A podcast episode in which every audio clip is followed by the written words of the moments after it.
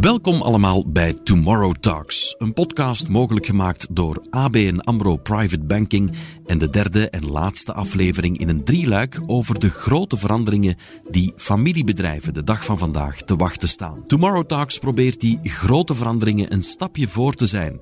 We nodigen telkens een familiebedrijf uit, een expert uit het veld en een specialist ter zaken van ABN AMRO Private Banking die ter plekke de challenges van de onderneming vertalen naar oplossingen. Ik ben hier gelukkig niet alleen, maar in het goede gezelschap van Bart Banning, expert bij ABN AMRO Private Banking met een duidelijke focus op transport en logistiek. Steve Sel, expert bij het Vlaams Instituut voor Logistiek VIL. En uh, Philippe de Klerk, eigenaar van logistieke dienstverlener Gilbert de Klerk, opgericht door niet toevallig zijn vader Gilbert de Klerk, met vestigingen in onder meer Temse, Puurs, maar ook in Spanje en Slowakije. Dag heren. Goedemorgen. Goedemorgen. Goedemorgen. Filip, we hebben jou al eens ontmoet natuurlijk toen je ons op sleeptouw nam in het uh, bedrijf op een van jullie vestigingen. Ik stel voor dat we daar samen eens even naar luisteren. Ik ben uh, Filip de Klerk. Ik ben ja, eigenaar, CEO van uh, Gilbert de Klerk. En Gilbert Klerk is een logistiek dienstverlener. We zijn gevestigd in uh, Temse. Het is mijn vader Gilbert de Klerk, zoals ook de firmanaam het zegt, die het bedrijf gestart is in 1957, destijds als uh, eenmanszaak. En hij is begonnen met uh, puur transport, internationaal transport destijds. Dat was al uh, ja, naar Nederland, maar toen de grenzen waren nog dicht. Dus was al een hele uitdaging om dat destijds te doen. En zo heeft hij eigenlijk gedurende de jaren, voornamelijk in de jaren 80, verdere stappen gezet. En um, wat wel typeert is dat hij ook in de jaren 80 al zijn eerste stappen richting magazijnactiviteiten richting logistieke activiteiten gedaan heeft, waar dat we op vandaag wel de vruchten van dragen. Hè. Puur als transportbedrijf is het echt wel uh, moeilijk om te overleven, maar als je de volledige supply chain, dus het volledige verhaal, kan bieden aan de klanten, is dat zeker uh, mooi meegenomen.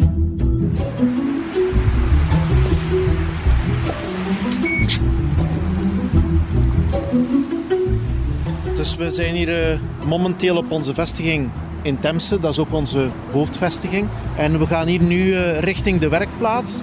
En deze namiddag is er een keuring op verplaatsing. Dus is de, de keuringinstantie, die is hier bij ons on-site om de vrachtwagens en of trailers hier ter plaatse bij ons te keuren. Voilà, er komt er eentje aan hoor ik. Blijkbaar zonder trailer. En hiernaast zie je dan ook de activiteit.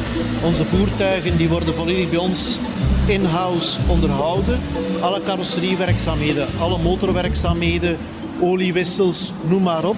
Alles wordt bij ons on-site en in-house gedaan. Dus ook vanuit het familiebedrijf en vanuit de strategische visie van mijn vader, dat je dat gewoon verder op dezelfde manier doorzet. En die gereden kilometers, ja, die kunnen we uitsparen. Geen dieselverbruik, geen uitstoot. Dus altijd beter voor, uh, voor iedereen. Wel, op vandaag zijn we een bedrijf met uh, 350 medewerkers. Uh, dagdagelijks worden een 300 voertuigen op de weg ingezet.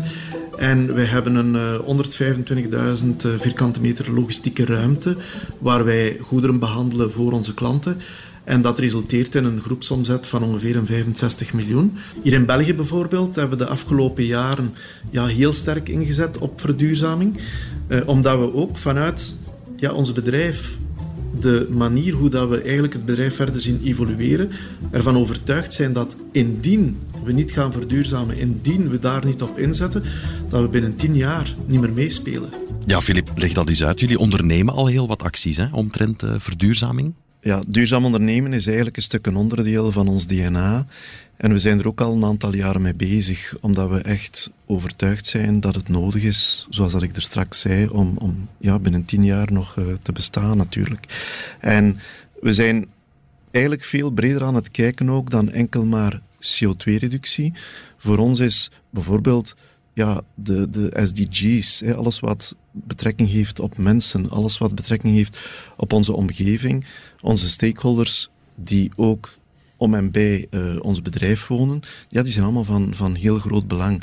Dus het gaat niet enkel meer over hoe kunnen we CO2 reduceren, maar over veel andere zaken.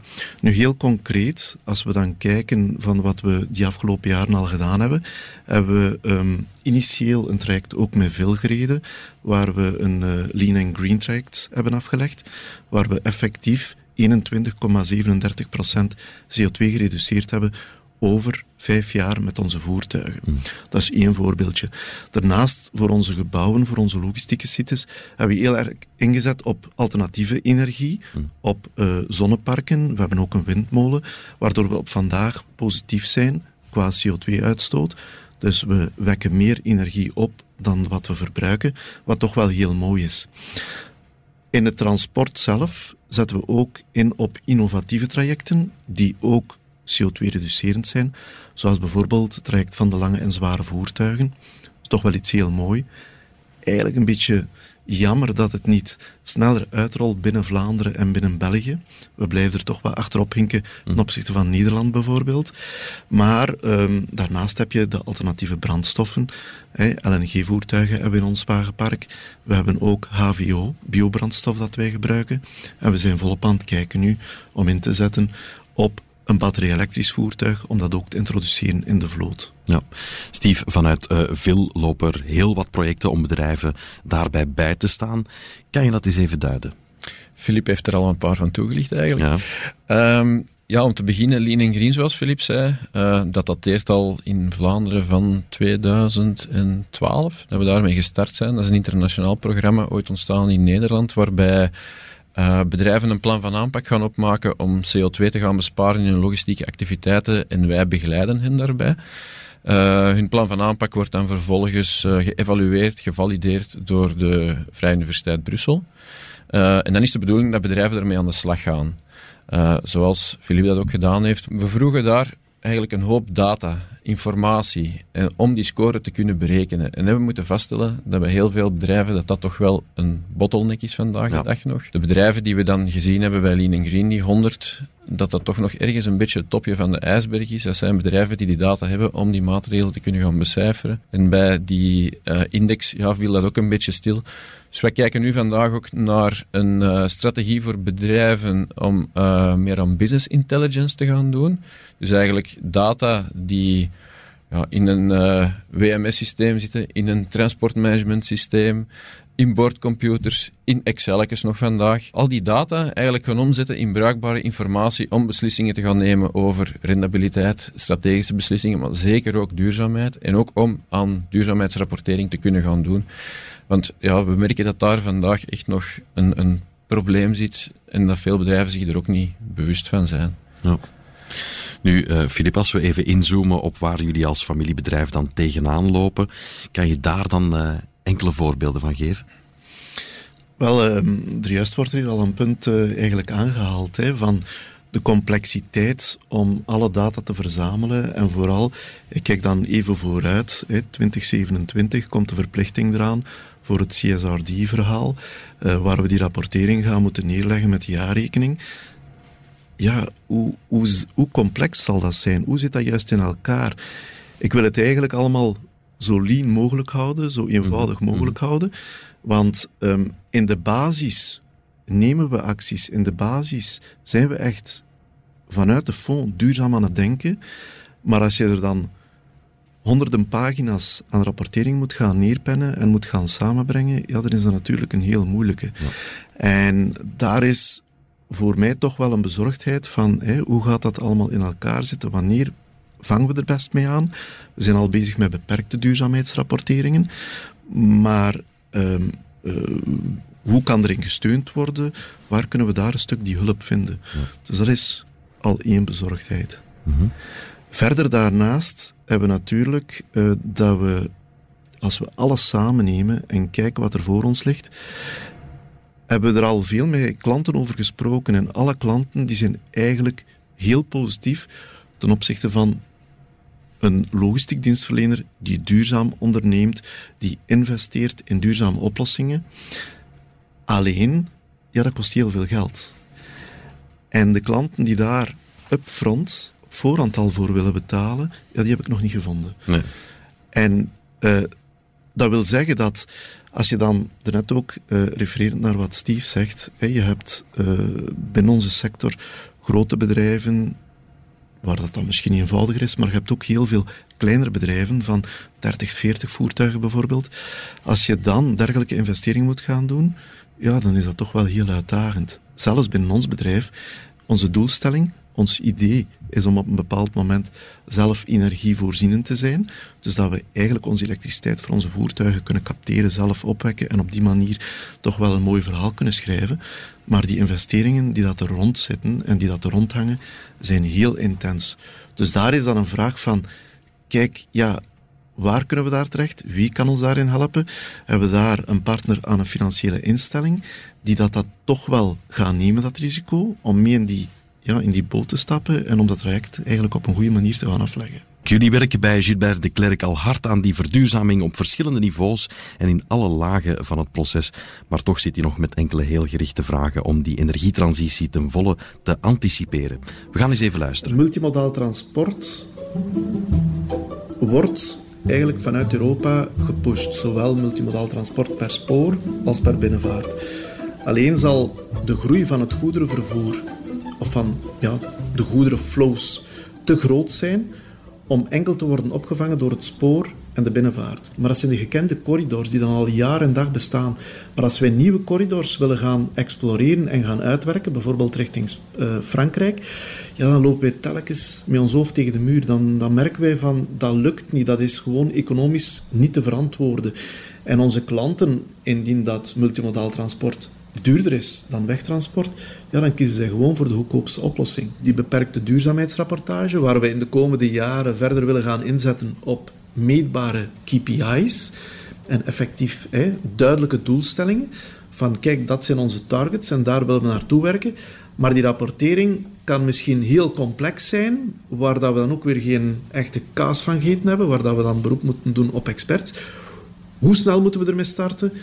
En ja, moeten we er effectief nu al mee beginnen? Nog even wachten totdat het allemaal duidelijk gaat zijn? En, en, en hoe omvangrijk zal dat moeten zijn? Dus dat is misschien nog een, een extra punt. En wat er dan nog een, eh, een extra punt is, is misschien bij het elektrische verhaal. Voor onze elektrische voertuigen, als we daarmee starten, merk ik nu al met onze personenwagens. Dus wij gaan laden op verschillende laadpunten binnen België. Maar er is nergens een regulering in zaken de prijzen. Als we dat gaan doen met onze voertuigen, met onze vrachtwagens, en wij gaan binnen Europa gaan rijden met batterij-elektrische voertuigen, maar we weten op voorhand niet van, kijk, waar gaan we stoppen en hoeveel gaat die energie kosten, die elektriciteit kosten die dat we gaan laden, ja, dan komt eigenlijk heel ons businessmodel, heel ons bedrijf komt onder spanning te staan, omdat we eigenlijk upfront ja, een blanco cheque meegeven aan die chauffeur en niet weten van wat gaat onze effectieve kost zijn. Als familiebedrijf, je bent meestal volledig eigenaar van het bedrijf. En dan probeer je toch altijd op de lange termijn te denken en meestal extern kapitaal buiten te halen. Maar voor die investeringen ja, heb je dan effectief wel nood aan goede partners, zijn er dan wellicht financiële instellingen, die dan daar mee geloven en die dan mee op diezelfde trein springen om dat traject te gaan realiseren. Dus het zijn inderdaad de banken die in de toekomst meer als partner mee in het traject zullen dienen te stappen. Althans, dat is mijn persoonlijke visie. Om dan te gaan zien van, kijk, als familiebedrijf, hoe ver ga je daarin? Wat is realistisch? Wat kan je doen? En wat is vanuit een expertise way too far? Of wat is wel financierbaar? Ik geloof er heel sterk in termijn. Het zal renderen, maar natuurlijk, je moet eerst die, die grote hurdle, hè, dus die, die investering, die moet je wel gaan doen. En dan um, is het van belang dat je niet puur als financierder vanuit een bank spreekt, maar dat je echt mee ja, in het project duikt en gaat zien van is dit de juiste oplossing en pakken we dat hier eigenlijk als partners aan om dan uiteindelijk zo op die manier het project te gaan realiseren. Oké, zijn er al enkele adviezen waar jullie mee kunnen Nou, ik denk dat het belangrijk is dat je als ondernemer uh, als bedrijf, als logistiek bedrijf kijkt in welk, welk onderdeel van de keten jij je operatie uitvoert. Wat voor soort klanten zitten daarin. Want ik denk dat je veel meer moet gaan segmenteren. Net wat Philip zegt in de podcast. Dat in, in het filmpje dat hij ook aangeeft van welke klanten zijn koplopers. Welke klanten komen eerder met dit soort vragen dan anderen? Je hoeft ook niet als bedrijf van vrijdag op maandag die hele transitie in één keer te doen. Dat gaat ook gewoon echt niet lukken. Maar je moet wel denk ik voorsorteren op die klanten waarvan jij vindt dat die ook in partnership die reis met je willen maken. En ook van jou eigenlijk als logistiek bedrijf verwachten dat jij die reis samen met hun gaat maken. Want het is niet het transportbedrijf wat moet verduurzamen, het is de keten. De hele logistieke keten die moet verduurzamen. En nog één toevoeging. Uh, we hebben het over verduurzamen, maar de, de, het begrip duurzaamheid heeft de, laatste jaren wel enorm in waarde gewonnen. Waar het ooit begon als een beetje geitenwolle sokkenverhaal hè, van de wereldverbeteraars, uh, was het toen een soort van marketinginstrument. Met Lean and Green hebben we dat ook gezien.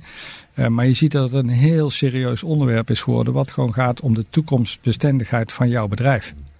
En daar draait het om. En daar zitten heel veel facetten aan vast die je al die je continu kunt linken ook aan de toekomstbestendigheid. En een aantal van die facetten is duurzaam ondernemen. Ja.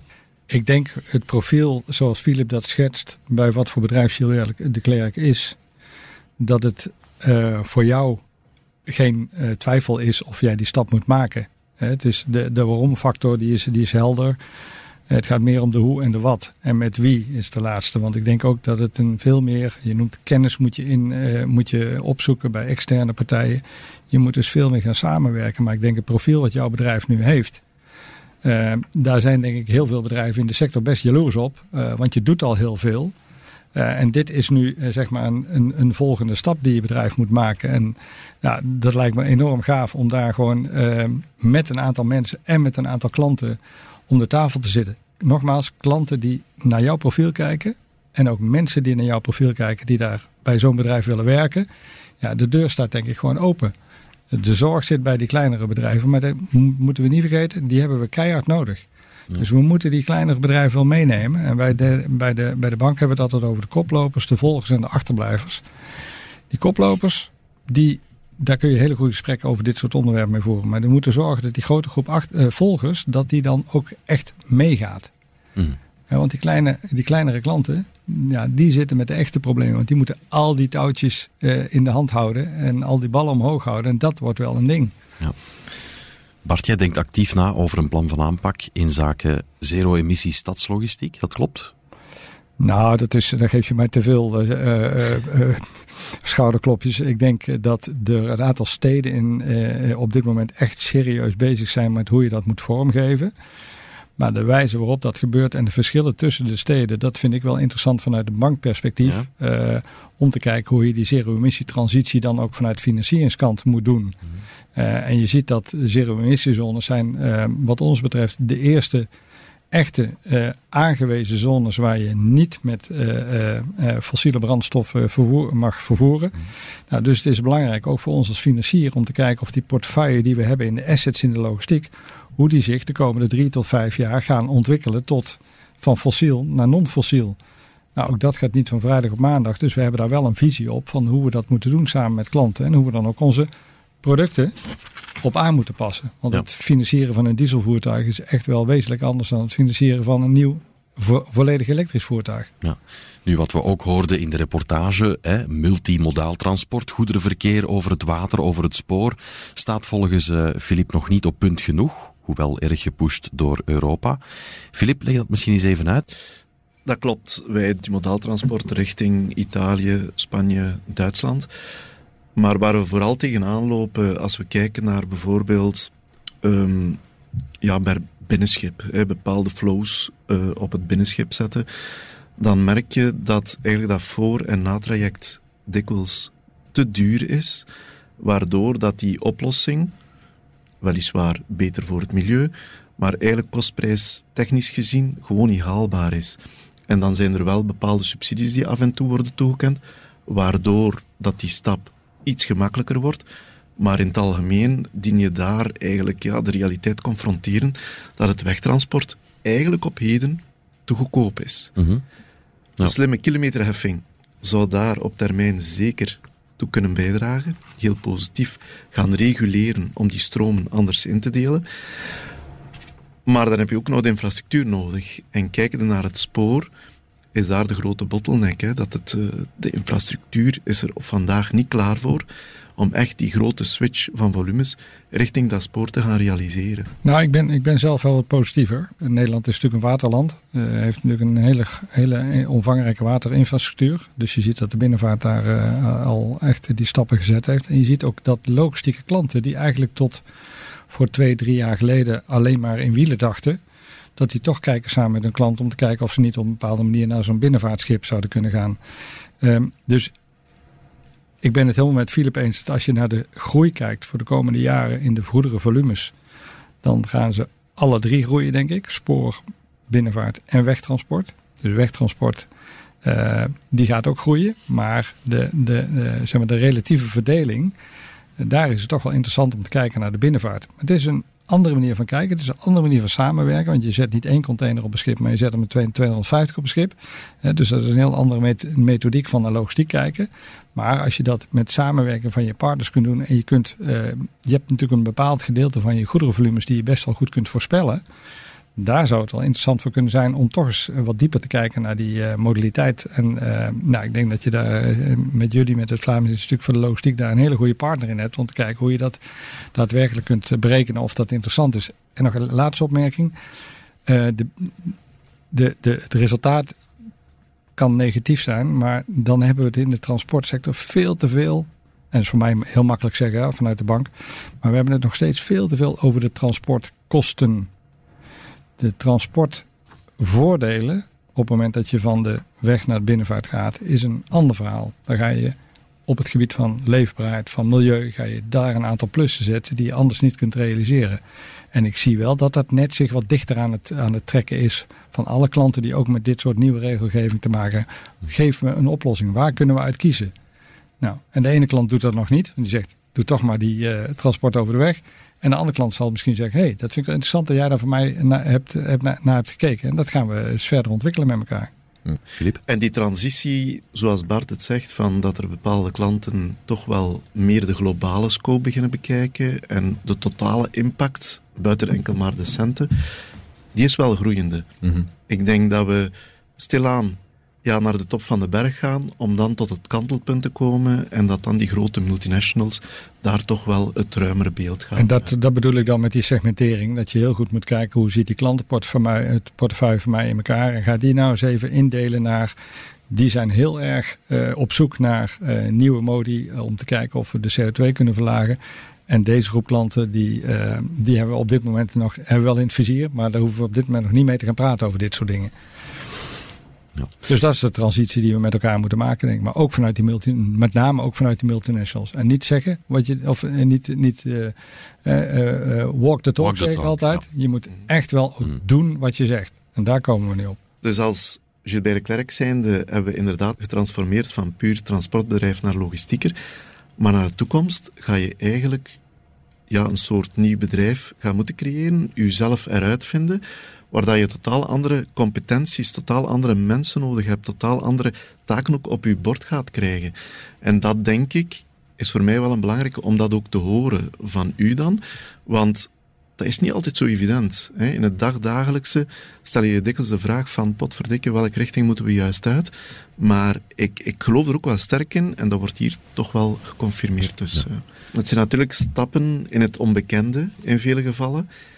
En als bedrijf daarin investeren, want dat is opnieuw een investering, ja, vraagt ook opnieuw geld, sector waar de marges toch wel relatief klein zijn, dan stel je zelf die dikwijls die vraag van, ja, moeten we dat wel doen?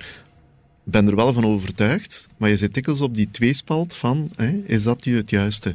En vooral omwille van die financiële inspanning. Ja, en dan komen we eigenlijk bij de hamvraag van Filip uit, die ook uit de reportage is gekomen. Hè. Welke partners, financiële en andere, kunnen belangrijk zijn voor een uh, logistiek bedrijf om tegemoet te komen aan de verdere duurzaamheidseisen, batterij, elektrisch transport in het bijzonder.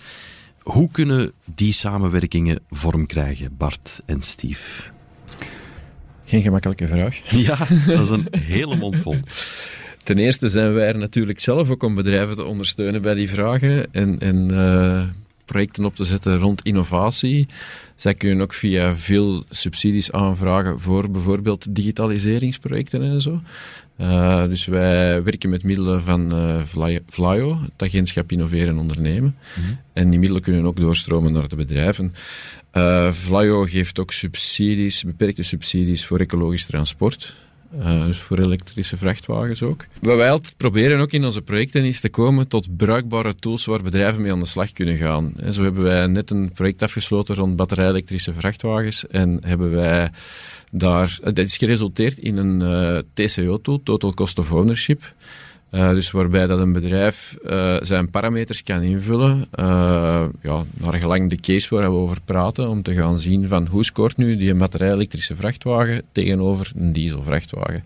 En ik sluit niet uit dat we dat in de toekomst ook nog gaan uitbreiden naar andere alternatieven, want wij kijken natuurlijk ook verder dan batterij-elektrisch, want we staan daar wel neutraal tegenover. Um, en trouwens vind ik er ook altijd vandaag zo dat we een beetje de richting uitgaan van een wel eens niet een spelletje. Zo van, je mag niet voor waterstof en voor elektrisch zijn. Blijkbaar moet je kiezen. Want dat zijn twee kampen, heb ik altijd het gevoel. Ik ben het daar totaal niet mee, mee eens. Het is, het eigenlijk, mijn visie erop is van batterij elektrisch wanneer het kan en misschien waterstof wanneer het moet. Ik denk kiezen voor een bepaald type van technologie. Ik denk, we gaan ze allemaal moeten omarmen. Maar heel concreet wil ik toch nog eens duiden. Stel, in het scenario van een batterij-elektrisch voertuig, kostprijs van de vrachtwagen maal 3. Hm. Laadinfrastructuur, grofweg 150.000 euro per laadpunt. Voor één voertuig of voor twee voertuigen zijn er inderdaad subsidies. Zijn er incentives. Maar als je naar ons bedrijf kijkt, als we dat willen uitrollen, ga je direct naar 20, 30 voertuigen wil dat zeggen dat wij ook een verzwaring van het net gaan moeten vragen, dat wij nieuwe hoogspanningscabines gaan moeten vragen, dat waarschijnlijk die batterijen bij ons on-site gaan moeten plaatsen. Dus, en, en dat is eigenlijk nog wel een grote stap verder dan hetgeen wat er op vandaag beschikbaar is. Mhm. Ja, ik, eh, ik zou er twee dingen op uh, willen aanvullen. Uh, eerste stap over samenwerking. vanuit de bank gezien hebben wij gezien dat de dynamiek bij klanten, of je nou in de sector bouw zit, of in de sector transport en logistiek, of een andere sector, die dynamiek wordt zodanig groot. Dat wil jij een goede gesprekspartner zijn met klanten, dan moet je iemand hebben die op strategisch niveau met die klanten kan praten. Dus wij hebben het kredietenstuk hebben we losgemaakt van degene die het strategische verhaal en de commerciële eindverantwoordelijkheid naar klanten heeft. Juist omdat het veel verder gaat dan alleen maar kredietverlening. Het hoort er wel bij, maar de, de visie en de strategie, hoe gaat het bedrijf zich ontwikkelen, dat is, dat is vertrekpunt. En die financiering of die investering komt daarna. Dat zou, zo, zo kijken wij daarnaar. Uh, en het tweede wat ik zou willen zeggen is, binnen een bedrijf, en dat zal bij jullie Filip ook het geval zijn, heb je een aantal mensen die je fantastisch kunt enthousiasmeren om bepaalde projecten in een bedrijf tot zich te nemen. Om eens even te gaan uitzoeken hoe dit nou voor dit bedrijf zou kunnen werken. Dus je hoeft het niet allemaal vanuit je ondernemer zelf te doen, maar je moet mensen om je heen formeren die dat leuk vinden. Vaak zijn het de jongelingen hè, die in een bedrijf verder willen. En die kunnen met zo'n uh, project aan de gang gaan. En die zoeken daar ook externe partners bij, waarvan zij het ook heel leuk vinden om met die externe partijen te gaan werken. Dus ik denk dat we daar, en je kunt samenwerken met onderwijsinstellingen, dat is, dat is iets meer uh, uh, georganiseerd. Maar er zijn echt wel meerdere wegen die je kunt bewandelen om toch die volgende stap te zetten. Ehm, Zijn er verder nog tips, takeaways, Steve, Bart, die jullie kunnen bieden? We komen van een situatie waar het was diesel voor alles. Dus eigenlijk voor alle activiteiten. Heel flexibel, want je kan een vrachtwagen voor elke activiteit gaan inzitten. Alleen naar gelang de tonnage zijn zo natuurlijk, grote, kleine vrachtwagens, bestelwagens. Maar terwijl dat je nu gaat, in mijn ogen, naar een systeem waarbij dat je dus, zoals Philippe zei, moet uitgaan van uh, de case. Dus uh, over welk transport, welk type transport gaat het hier en wat verwacht ook die klant. Uh, en dat je dan op zoek moet gaan ook naar wat is hier nu de meest haalbare business case. Ik zeg niet de sluitende business case, maar de meest haalbare. En dan kan dat HVO zijn, dan kan dat elektrisch zijn, kan dat misschien in de toekomst waterstof zijn. Maar dat is wel waar we op afstevenen en waar goed over moet uh, nagedacht worden. Nou, ik denk dat je heel goed moet kijken wat er voor talent en denkvermogen in je eigen bedrijf al aanwezig is. Wat je zou kunnen gebruiken om mede de strategie te bepalen voor de komende drie tot vijf jaar. Dan heb ik het niet over volumes, maar dan heb ik het gewoon over de thema's, de transitiethema's waar we het over hebben. Energie, digitalisering, human capital. Dat zijn volgens mij de fundamenten van een goed lopend logistiek bedrijf van de toekomst. Dankjewel heren, heel fijn dat we met deze concrete takeaways kunnen afsluiten. Ik bedank daarvoor Bart Banning, transportexpert bij ABN AMRO Private Banking, Steve Sel van VIL en Philippe de Klerk van transportbedrijf Gilbert de Klerk. Op naar een meer duurzame en betere wereld, daar hopen we hier rond de tafel allemaal.